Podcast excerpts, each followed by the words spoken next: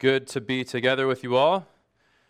It's good to worship, hear your voices. It's good to fellowship and excited to look into God's Word today with you. Uh, we are in James for a few more weeks, covering just one verse today. James 5:12 if you want to turn there.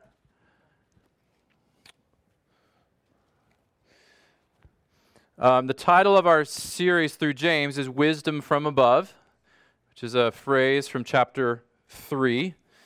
And James is full of practical wisdom for living life in God's world um, that is as relevant today as it was 2,000 years ago. And a lot of this wisdom that we've seen as we've gone through this has to do with the life of the church, has to do with our interactions with one another. Um, our love for one another, and particularly the, the, the ways that we are that we tend to sin against one another, that disrupt the, the fellowship and unity and love of the church. And so we've talked about favoritism, showing favoritism or partiality. Uh, we've talked about slander or using our words to tear down others. And uh, we've talked a little bit about bitter jealousy and selfish ambition. Uh, these things that are always present, always um, there if we aren't careful, and that usually cause a lot more harm in the church than we realize.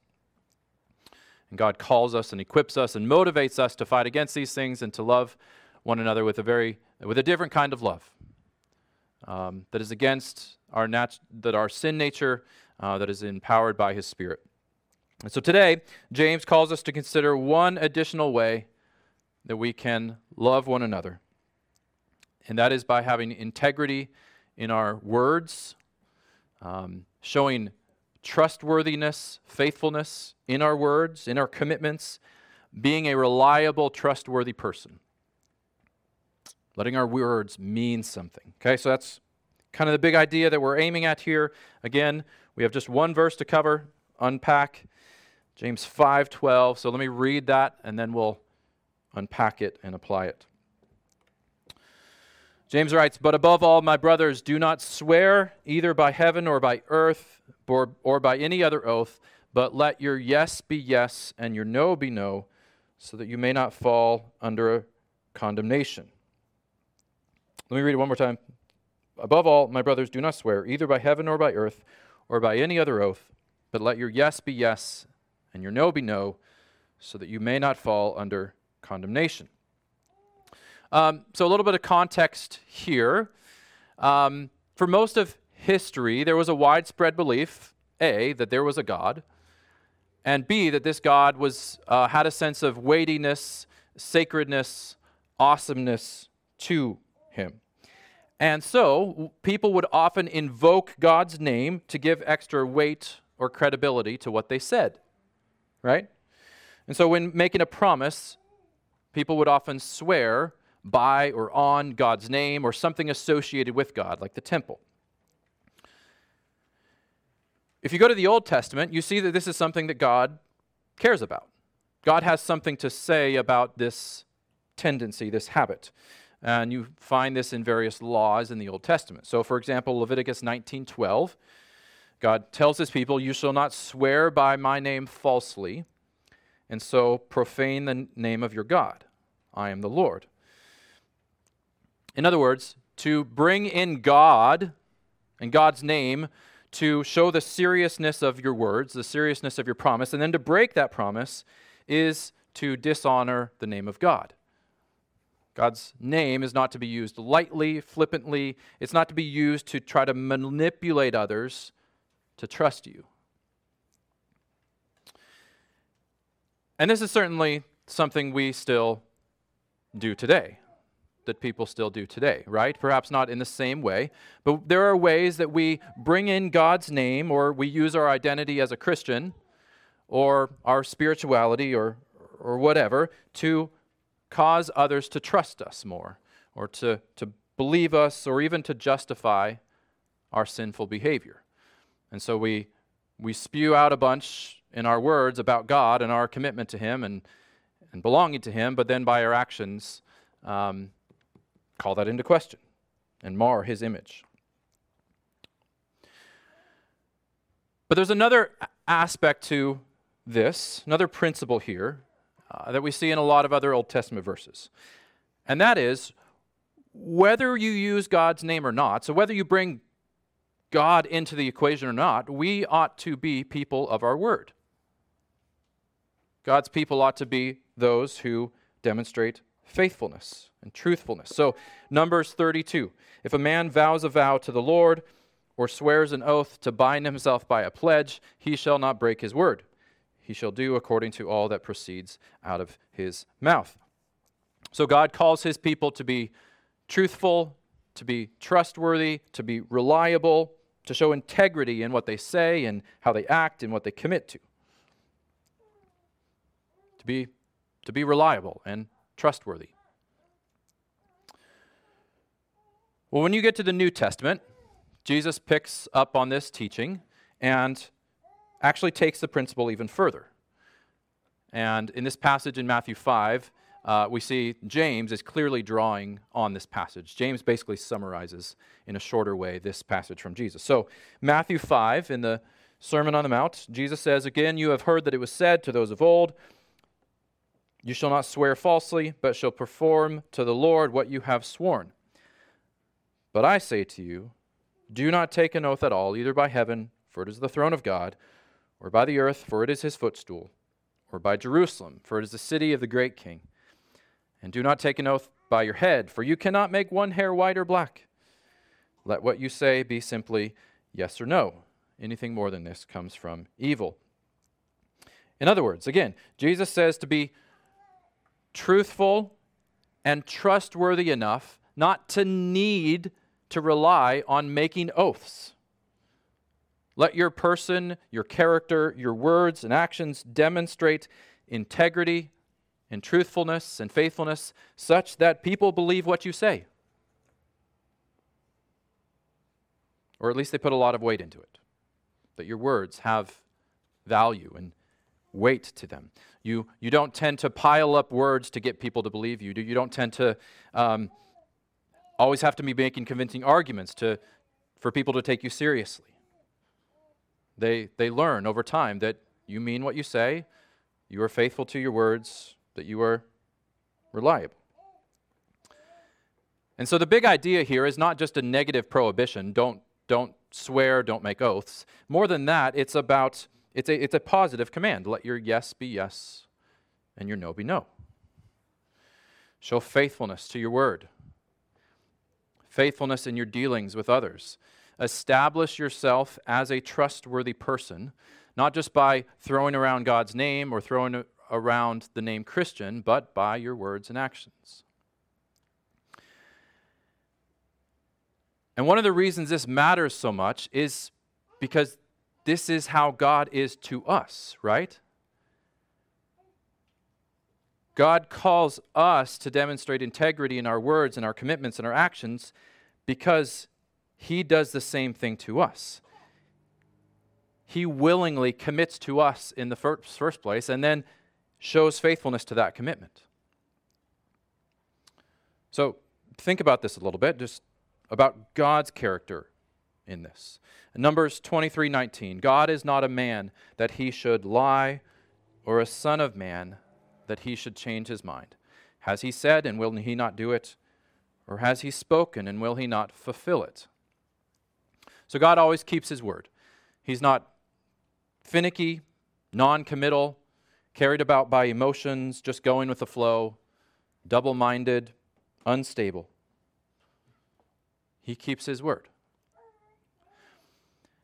And this is perhaps much more significant than we realize. Uh, this is the basis, really, for all any amount of stability, hope, and comfort on our part that we can trust God. I mean, can you imagine if God were untrustworthy?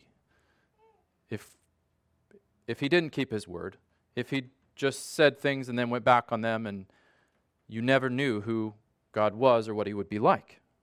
That would lead to chaos in our world more than there is chaos in our world. There would be no, no source of stability. Additionally, God goes out of his way in the first place to make commitments, right? God willingly enters into and binds himself to his people with joy. Everyone who calls on the name of the Lord will be saved. We have this promise. Whoever comes to me, Jesus says, I will never cast out. Jesus commits himself to everyone that would come to him in true faith and repentance. Eternally commits himself to us. Um, First uh, Peter talks about his great and precious promises. God has made, I don't know the number, but hundreds of promises to and for us that we may hold on to. And he tells us things about his word to, to assure us that he will not go back on his promises. He is not like man, as we said, that he should lie or that he should change his mind. And so, before we consider our call to be faithful and to show integrity in our words, we have to consider, at least briefly, and remember and reflect on that this is how God is to us. Right? The whole of the Christian life, all that we have been given, all that we are called to, is rooted in who God is and what He's done for us first, is rooted in His character. God is abundantly good and gracious and faithful to us, and this is the, the basis of our identity, of our hope, and this is the motivation for us to love and worship Him and then love others as well. And so every week we, we come back and we just consider, no matter what our text is, we, remember who God is and what He's done for us in many ways, in song, in confession, in, in looking at the Word. Um, we are not here simply to just get a pep talk about being better people. We are here to remember who we are in Christ and what God has done for us and live lives flowing out of that. So, with that, let's then consider how this command applies to our lives. Um, and at first glance, perhaps when we first read this, um, you're like, I don't, we don't really swear in this way. We don't say a lot of oaths. You know, there are a couple like legal situations where you have to say an oath, but in our day-to-day lives, um, what sort of what relevance does this this have to us? But I think as you understand the principle underlying this, as we've looked at it, there are some very clear implications. So we'll look at three of those today. First, we love others by being faithful to our words. We love others by being faithful to our words. This is let, our, let your yes be yes. Uh, and this command is really just an outworking, a fleshing out of love your, love your neighbor as yourself, right? Um, we can use our words to either love people or to manipulate and control people. How so? Well, one way that we m- use our words to manipulate people is through empty promises. We, we say things, we'll tell people we'll be there, we tell them we'll get back to them, we say we'll pray for them, and then we don't do it. And we tend to do these things because we want people to think well of us, at least in the moment. We tend to fear others, fear man more than we fear God. And so we don't want to hurt them or let them down, and so we make promises that we either don't intend to keep at all or that we if we thought about it, we, realize, we would realize we are very unlikely to keep. And so we, we hurt people through this. Another way we use our words to manipulate people is through ex- exaggeration. So either we make something seem, seem better than it actually is to, to get people on our side, to try to win people's favor or pleasure, get a commitment. Or sometimes we make things look worse than they actually are to get sympathy and, and support. Either way, we are being dishonest in order to try to control people for our own ends. And what Jesus says is be trustworthy and reliable in what you say. Make your words count. Demonstrate the truthfulness and faithfulness that God has given to us in what you say. A second application we love others by not overcommitting in the first place. And this is one application of letting your no be no. So if we are going to be faithful to what we say and to our words and promises and commitments, it means we have to say no to some things. In other words, it requires us to recognize our limits and weaknesses, right? We can't be everything to everyone. We can't please everyone. We can't be the hero or savior of every situation. We can't be best friends with everyone. Showing integrity in our words means that we don't use our words to please people, but then not fulfill them. We fear God more than man. We accept our limitations.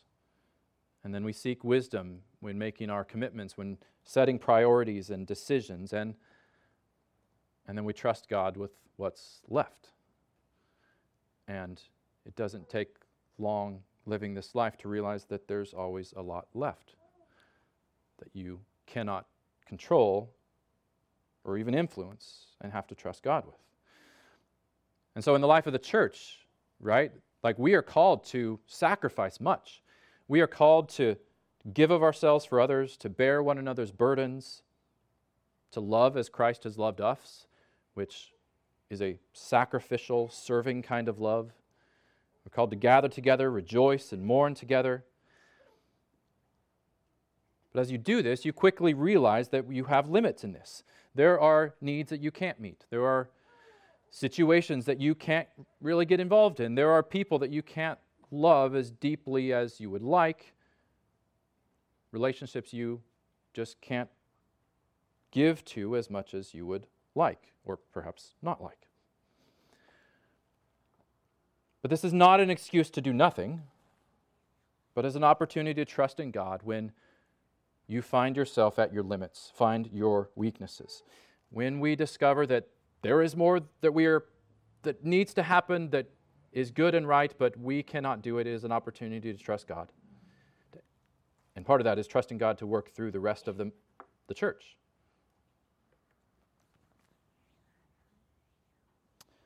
Now, perhaps you are someone who has no problem saying no. People pleasing is not your battle. Third application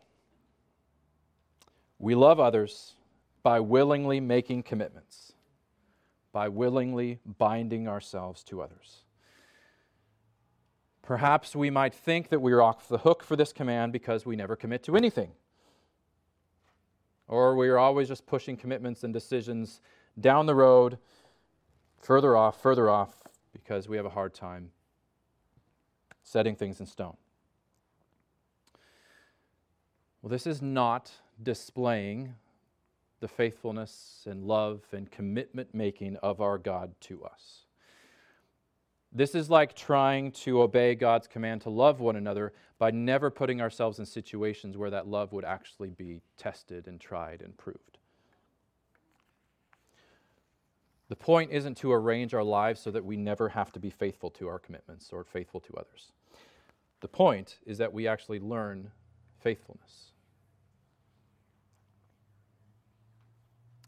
If we never make a commitment, we may technically never break a commitment, but it is almost guaranteed we won't really be loving people very well.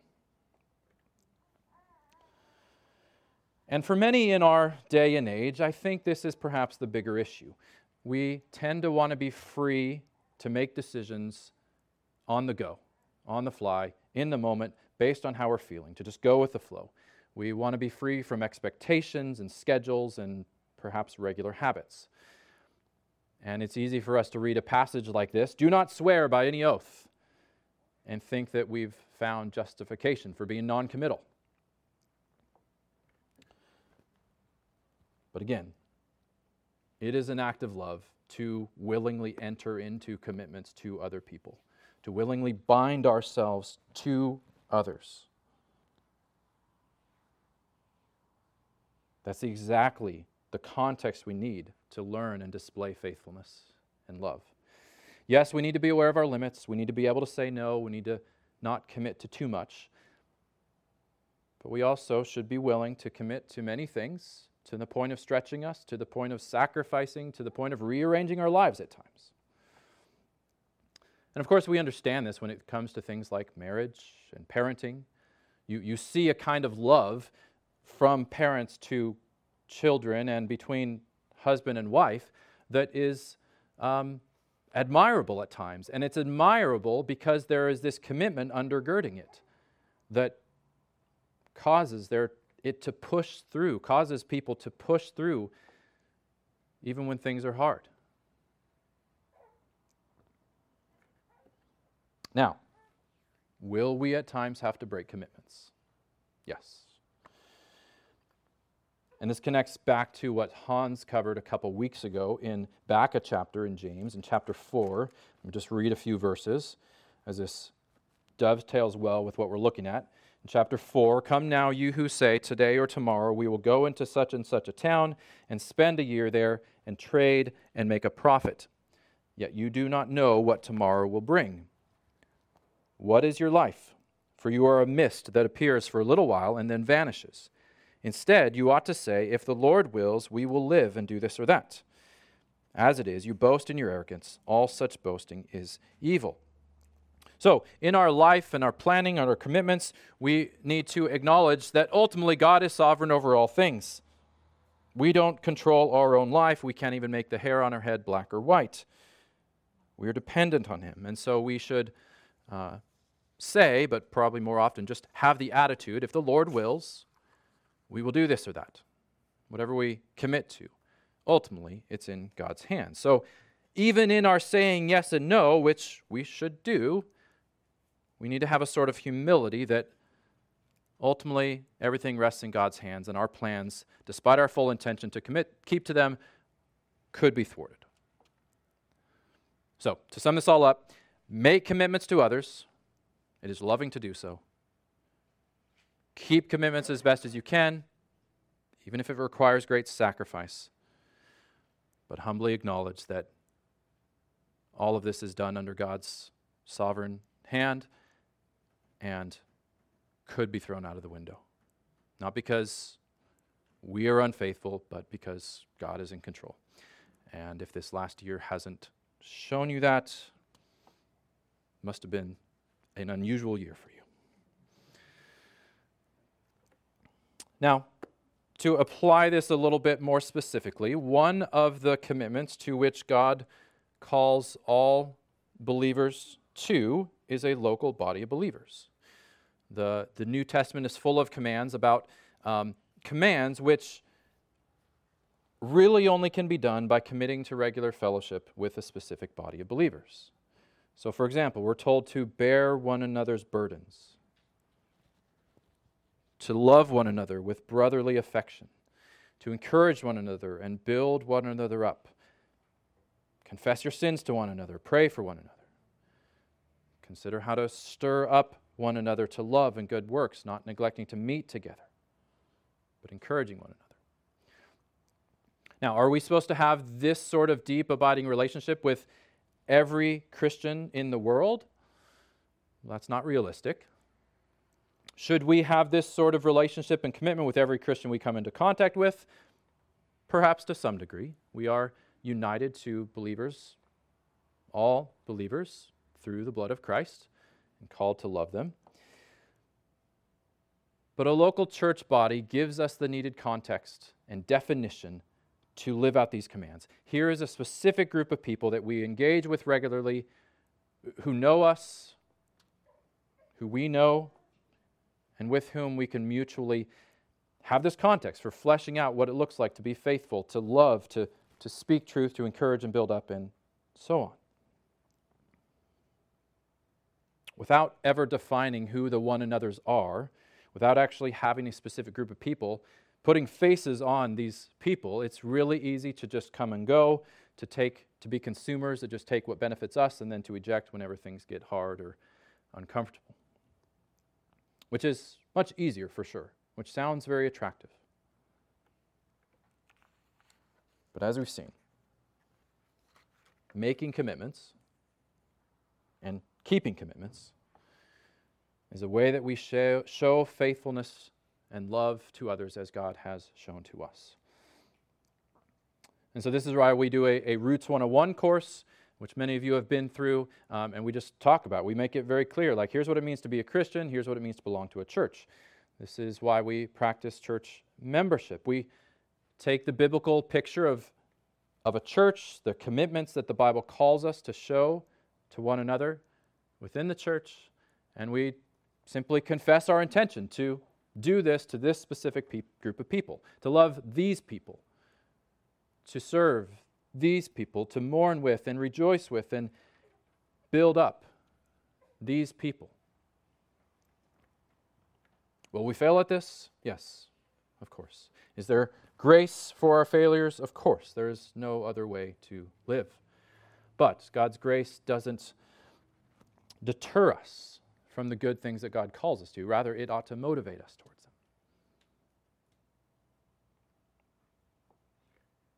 And the thing is, none of this should seem odd or out of the question when we consider who God is and what He's done for us. God takes the initiative to come to us. God willingly enters into great and precious promises and commitments with us. God, from before time began, initiated a, a grand plan, a grand story where He moved towards us, where He came into this world and suffered and died for us, where He sent His Spirit to open our eyes and draw us to Himself, and where He gave us these promises and committed to all who would come to Him. Our hope is not in our willingness to come to God, but in His willingness to come to us and commit to us. We can credit nothing in ourselves for our position with God. And so our call is to receive His merciful, sacrificing, pursuing, commitment making faithfulness day by day and rest in it and rejoice in it and then extend it to others. Our call is to to seek to show faithfulness to our words. Yes, by knowing our limits and weaknesses and, and saying no, but also by willingly making sacrifices and committing to one another in love. And I hope and pray that you give thanks to God that He has given you these people in which to live this out. Not that it's always easy. You don't choose every single person that you come to fellowship with. You don't choose who walks through the doors of this church and who commits to being here. But God is at work and God is building and bringing together his church and he it is clear what he has called us to. And it's for our good, for the good of others, and for His glory. Let's pray.